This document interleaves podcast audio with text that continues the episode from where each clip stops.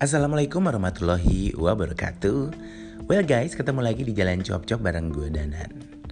Suara gue udah lumayan oke okay lah ya. Dan gue mau ngucapin selamat tahun baru gitu ya Tahun baru Masehi. Udah agak telat banget ya, udah sebulanan gitu. Dan juga tahun baru Cina gitu.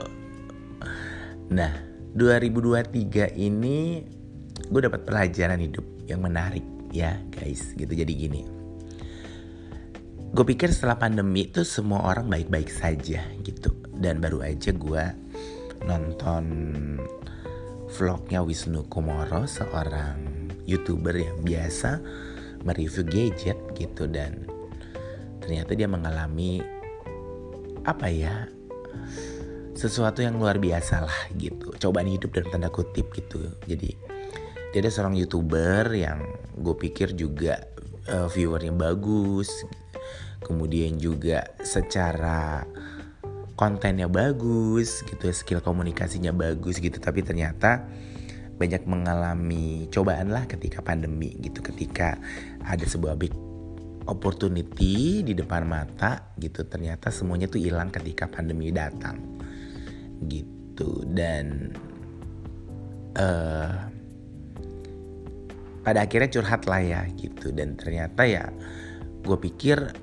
eh, dampak pagi pandemi ini emang luar biasa bagi beberapa orang ya gitu. Dan beruntung gue juga banyak dapet cobaan sebenarnya. Tapi setelah kalau gue review nih ya ya cobaan yang gue lewati itu tidak sebesar orang lain gitu yang memang harus kehilangan penghasilan kehilangan pekerjaan gitu. Ya kalau gue ya kecil-kecil yang kalau gue boleh jujur itu adalah sebuah titik balik gue juga gitu. Bagaimana seharusnya gue menghargai apa yang gue punya gitu. Dan balik lagi nih menghargai apa yang gue punya lagi-lagi gue ditegur sama Allah sama Tuhan. Jadi sekarang tepat tanggal 28 Januari 2023 tepat satu bulan yang lalu sepulangnya gue dari liburan di KL gue sakit gitu. Gue mau cerita dulu dari awal gitu. Sakitnya kan apa bang? Pokoknya sakitnya uh, gue ngalamin sesak napas luar biasa. Awalnya itu adalah radang gitu ya ketika di sebetulnya gue udah ngerasa banget di tanggal 26 mungkin di KL itu gue sakit banget nih tenggorokan sampai sesak gitu. Dan gue tuh kayaknya nggak nggak gue nggak pernah ngalamin yang kondisi sesak napas sampai gini. Ya memang gue punya asma tapi sampai nggak segitunya gitu. Akhirnya ya ya gue karena di negara orang gue nggak ke dokter. Gue cuman obat-obat warung aja gitu. Untuk bisa bertahan sampai Indonesia. Nanti kalau udah sampai Indonesia baru ke dokter. Tapi ternyata sampai Indonesia pun gue nggak sempet karena memang pekerjaan sibuk gue baru bisa itu di tanggal 1 gitu. Itu setelah gue ngalamin sesak luar biasa. Gitu pokoknya kalau udah jam 2 gue batuk itu bisa sampai jam 5 pagi gitu. Dan ah udahlah rasanya tuh sampai nah gitu. Gue flashback gitu ya. Jadi intinya gini jadi sampai akhirnya di tanggal 1 gue kan uh, ke rumah sakit gitu. Akhirnya tidak ada dokter paru dan pernapasan. Gue mau ke dokter paru. Akhirnya di UGD aja gue sempet di uap di nebula untuk ngilangin lendir. Itu sempat keluar ya gitu. Dan it's okay fine gitu. Gue sempet bisa tidur lah satu malam. Tapi malam-malam berikutnya itu uh, rasanya sesak dan dalam banget gitu. Akhirnya gue tahan gue tahan karena gue berpikir bahwa I'm okay gitu ya. Biasanya itu dengan teknik pernapasan pun uh, ini bisa ter apa ya bisa sembuh lah gitu. Ini kok enggak? Tapi rasanya gue kayak teknik pernapasan ada satu yang bocor lewat gitu ya. Akhirnya nggak tahan. Oh ada kejadian lagi sebenarnya. Jadi kan itu di uh, di tanggal satu kan gue ke rumah sakit gitu udah nggak tahan lagi. Setepat seminggu kemudian uh, gue terjadi kayak serangan panik. Saking pan saking sesaknya gue sampai nggak tahu kalau gue tuh jatuh dari tempat tidur. Kayaknya gue kehilangan kesadaran dan tahu-tahu jidat gue udah benjut sebesar bola tenis gitu sama bibir gue kehantam lantai soalnya gue sampai mikir nih pakai parah nih gitu. Ada sesuatu nih apa gitu. Gue sampai berpikir lah gitu. Akhirnya gue ke rumah sakit lagi ke UGD lagi di nebula lagi gitu. Dan dikasih obat lah ya. Uh, obatnya juga mungkin karena dokter umum ya mereka hantamnya adalah obat batuk dan paru uh, paru dan pernapasan gitu. Seminggu kemudian kan memang sebenarnya ada jadwal kontrol gue untuk ke dokter penyakit dalam gitu ya. Gue punya beberapa penyakit kardiovaskuler lah hipertensi lah ya gitu. Dan itu gue rutin sejak pokoknya gue tertib lah sejak 2 tahun dan setahun ini gue setiap bulan pasti akan kontrol gitu. Karena gue juga mengkonsumsi obat ya. Nah akhirnya dokter gue curiga dong gitu. Dan dites lah uh, apa namanya jantung kemudian darah dan kemudian juga ronsen. Akhirnya terbuktilah bahwa ada pembengkakan jantung gitu dan mendengarkan jantung ini yang pada akhirnya adalah menghimpit namanya paru-paru makanya akan terasa sesak gitu dan dalam kalau gue ngomong. Dan itu juga uh, karena pembengkakan ini adalah cairan gitu. Karena makanya rasanya kayak terendam ya gitu. Napasnya gitu. Kayaknya ya. Hmm, dikasih obat lah satu minggu dipantau gitu. Yang gue suka dari dokter gue ini adalah tidak langsung gue dihantam dengan obat mahal gitu dan dosis tinggi dalam jangka waktu panjang tapi diobservasi. Dokternya bilang nanti minggu depan datang lagi gitu dan akhirnya ya memang pengobatannya adalah uh, gue tetap menjalani pengobatan kardiovaskuler ya hipertensi dan sebagainya ya udah uh, pengobatan jantung ini gimana caranya adalah pembengkakannya bisa berkurang dan cairannya juga bisa keluar gitu. Dan kalau kalian dengar suara gue masih dalam yaitu ya efeknya gitu masih. Dan jujur tuh ya gue rasanya capek banget gitu. Males gue buat ngapa-ngapain karena memang uh, kondisinya gini. Lo tuh uh, kalau kerja agak berat dikit sepertinya asupan oksigen itu tidak hanya berkurang di paru-paru tapi juga di otak jadi kayak ngeganggu konsentrasi gitu itu terjadi ya mungkin sebulan inilah gitu gue mungkin ngerasa lebih fit ya baru aja kemarin dan hari ini makanya gue pikir ya udahlah gue bikin uh, podcast lah gitu sebagai sebuah catatan perjalanan karena sejak pandemi podcast yang gue buat ini tidak hanya tentang kisah perjalanan gue traveling gue ke sana ke sini tapi adalah perjalanan hidup gue gitu yang menjadi catatan gitu yang nantinya akan menjadi sebuah jurnal gue pribadi selain blog dan vlog ya gitu.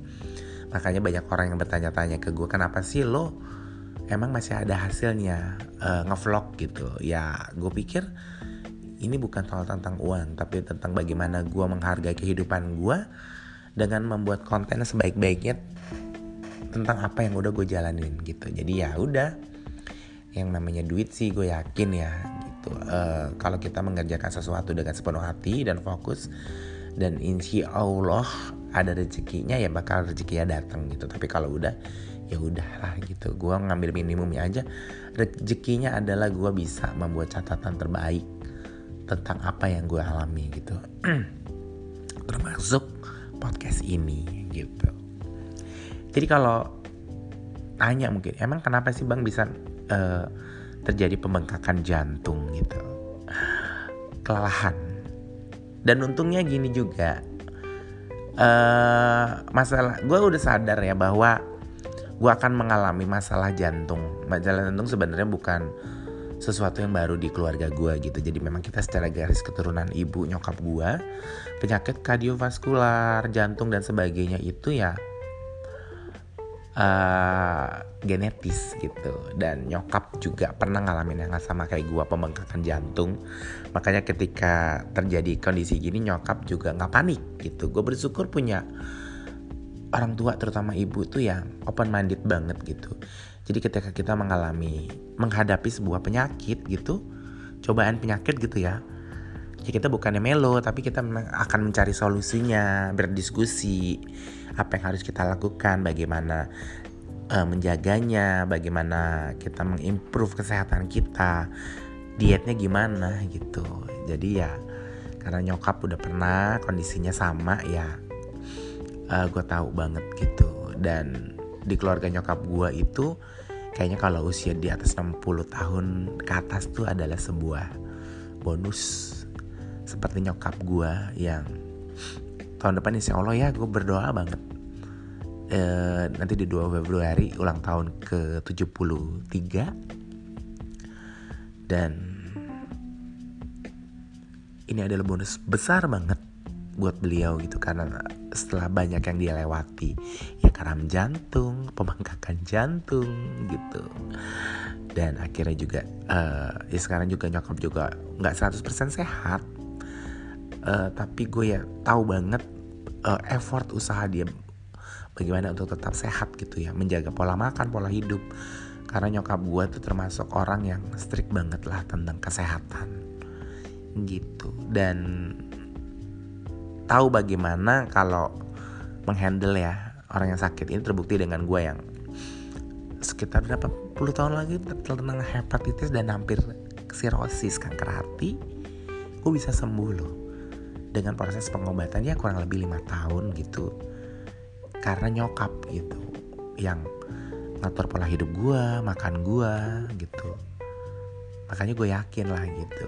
Ya kita tetap berikhtiar dan berusaha walaupun pada endingnya uh, semuanya balik lagi ke takdir ke Allah lah gitu. Tapi tetap gue akan berusaha gitu. Karena kenapa? Ya kita bisa loh ngelewatin yang puluhan tahun lalu tuh gitu. Walaupun Iya gue tahu dia pasti bakal sedih tapi dia nggak ngungkapin kesedihan itu gitu. Tapi ya oke okay lah. Kita saling menguatkan kok gitu. Sekarang pun ya gue sama dia ya tiap hari telepon kita ngebahas penyakit gitu ya. Ya buat saling mengingatkan dan reminder aja. Tanya mungkin kenapa ya? Gitu. Oke. Okay. uh, 2023 uh, uh, gue kan berpikir bahwa tahun eh 2023 2022 itu kan pandemi memang masih berlaku tapi sudah ada agak kendor gitu dan gue juga sudah melakukan beberapa perjalanan walaupun tidak terlalu jauh gitu. Ya jauhnya cuma ke Labuan Bajo doang dan keluar negerinya juga cuma ke Singapura doang. Akhirnya gue berpikir lah bahwa gue pengen dong uh, liburan Natal yang cuman dua hari nggak tambah weekend ya itu ke Kuala Lumpur gitu. Jalan-jalan via laut dan darat akhirnya gue merancangkan perjalanan dong gitu. Karena gue juga jarang banget explore Kuala Lumpur sendiri gitu. Biasanya kan karena undangan atau apa pun lah. Akhirnya ya udah gue jalan lah ke sana sama teman gue tapi sebelumnya gue dapat tugas uh, itu meeting operasi di kota namanya Belilas antara Jambi dan Pekanbaru. Nah itu cukup menguras energi karena untuk sampai ke daerah itu kita mesti naik kendaraan lagi dari Pekanbaru 5 jam gitu. Dan acaranya nggak cuma meeting ya. Biasanya meeting ada endebra endebronya gitu karena akhir tahun. Uh, ada perjalanan ke Bukit 30 Jambi gitu. Gue suka banget gitu gue exciting banget. Karena gue udah lama banget nggak nggak uh, melalui atau mengalami perjalanan kayak gini traveling yang kayak gini gitu yang back to nature ke alam ada hikingnya gitu ya nginep di tenda dan sebagainya. Tapi gue nggak sadar kondisi bro gitu. Gue melakukan aktivitas-aktivitas itu mungkin di empat tahun yang lalu terakhir kali ketika berat badan gue lebih ringan 40 kilo gitu dan kondisi fisik gue masih bagus gitu nah akhirnya ya udah kita sempat kemah di Bukit 30 nah puncaknya adalah ketika kita melakukan trekking, hiking, bukan hiking panjang ya, hiking pendek sebenarnya. Tapi memang kondisinya memang ekstrim, naik turun, dan itu jujur gue kewalahan untuk memanajemen napas gue dan ternyata tidak hanya napas tapi juga ke paru-paru dan jantung gitu. Jadi tanda kut dalam tanda kutip pada gue di setengah perjalanan gue udah sadar diri, gue orang sangat sadar diri, gue memilih untuk naik mobil ya, gue nggak gengsi buat ikutan jalan. Nah ternyata dalam tanda kutip nih jantung dan paru-paru gue mungkin tidak kuat gitu lelah gitu. Ya udah setelah perjalanan itu akhirnya juga sempat balik ke Batam istirahat mungkin sekitar setengah hari lah satu hari lah. Terus melalui perjalanan laut dua jam dan perjalanan darat malam hari ke Kuala Lumpur 4 jam begitu sampai langsung gas habis gitu ya. Jalan dari pagi sampai sore gitu dengan gemblok ransel yang besar. Karena kita nggak langsung dapat tempat penginapan ya. Kita bisa cek ini itu di jam 2 dan aktivitasnya begitu terus tiap hari gitu karena gue excited ya jalan sama temen satu frekuensi. Jadi sambil jalan kita bikin konten bikin konten bikin konten gitu dan itu nggak kerasa gitu ya. Dan puncaknya adalah uh, gue ngalamin radang sesak napas yang agak aneh gitu ya. Nah yaudah akhirnya setelah barulah diketahui setelah dua minggu atau tiga minggu kan ketahuan ya gitu. Dari sini gue belajar memang bahwa uh, apa ya sadar diri itu penting gitu. Kondisi fisik kita mungkin juga kondisi kesehatan kita kan tidak sama dengan orang dengan bertambahnya umur gitu ya. Kita harus makin sadar sih gitu. Nah ini gue masih dalam proses pengobatan. Ini gue bisa ngomong sekitar belasan menit ini udah lumayan ya. Tadinya tuh kayak terengah-engah gitu pasti dan ini menjadi pelajaran sangat berharga bagi kehidupan gue nih. Dan gue jadi bikin kok tulisannya gitu dan menjadi tulisan pertama gue di 2023 ini sebuah gue bilang adalah sebuah hadiah dari Tuhan ya. Gue ditegur gitu. Jadi sempet tuh gue ya udah gimana lo rasanya ketika asupan itu tidak hanya berkurang di paru-paru tapi juga di otak ya gue mau ngeblok juga udah nggak bisa mikir gitu kan.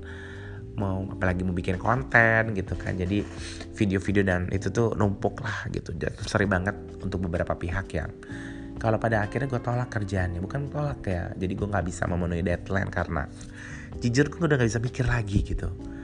Gue tuh sampai oh guys apa sih yang terjadi sama gue gitu? Kok kondisinya kayak gini banget ya? Gitu.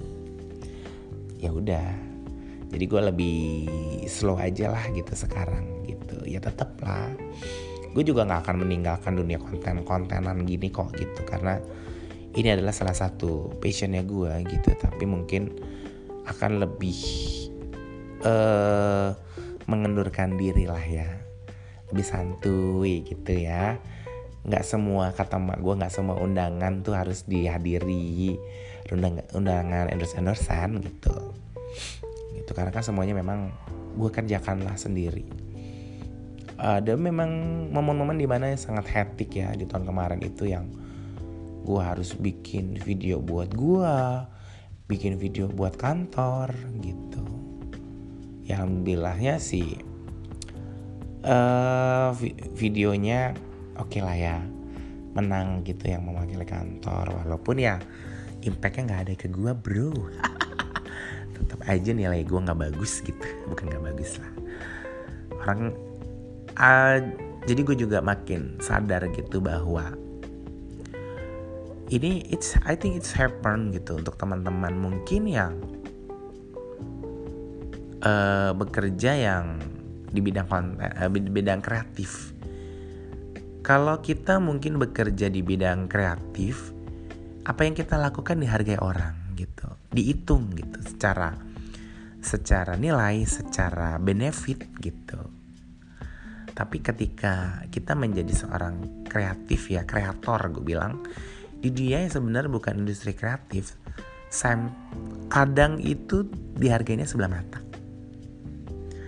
Tapi sih beruntung kalau gue sih ya walaupun I know lah ya nggak semua orang bisa menilai positif tapi gue bersyukur sih gitu.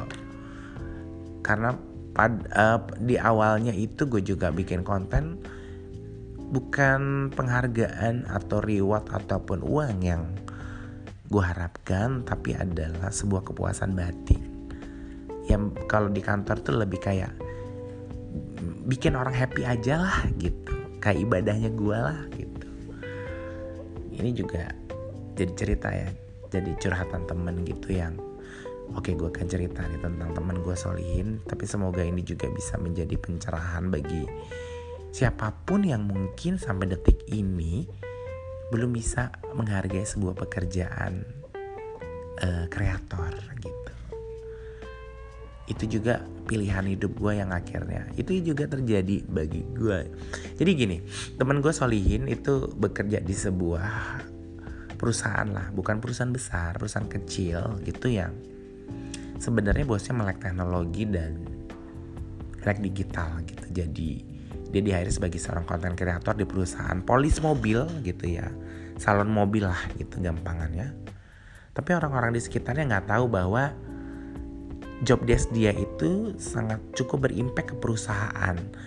Kerjanya sih kalau di orang yang bekerja di bidang teknikal cuman bikin konten dimasukin ke media sosial sebagian bagian dari uh, alat untuk promosi.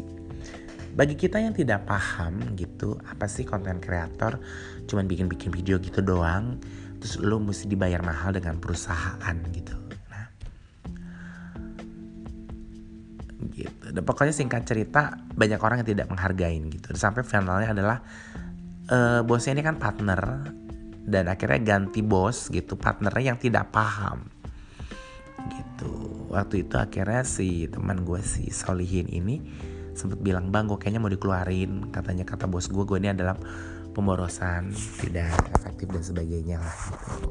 Nah ya gue pikir ya lo bersiap aja lah gitu.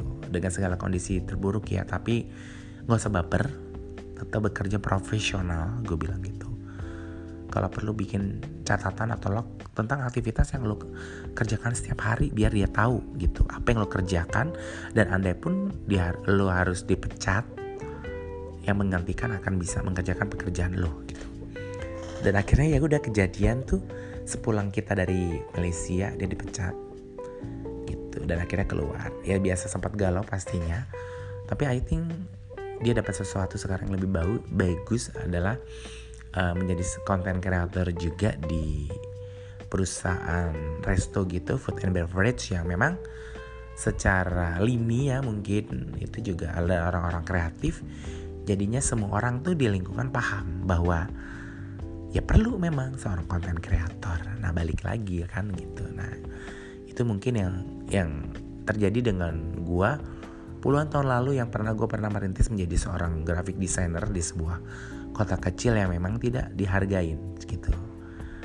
Bukan secara finansial aja tapi juga secara karya dan secara ya pokoknya kalau graphic designer itu udah tukang percetakan aja gitu ya.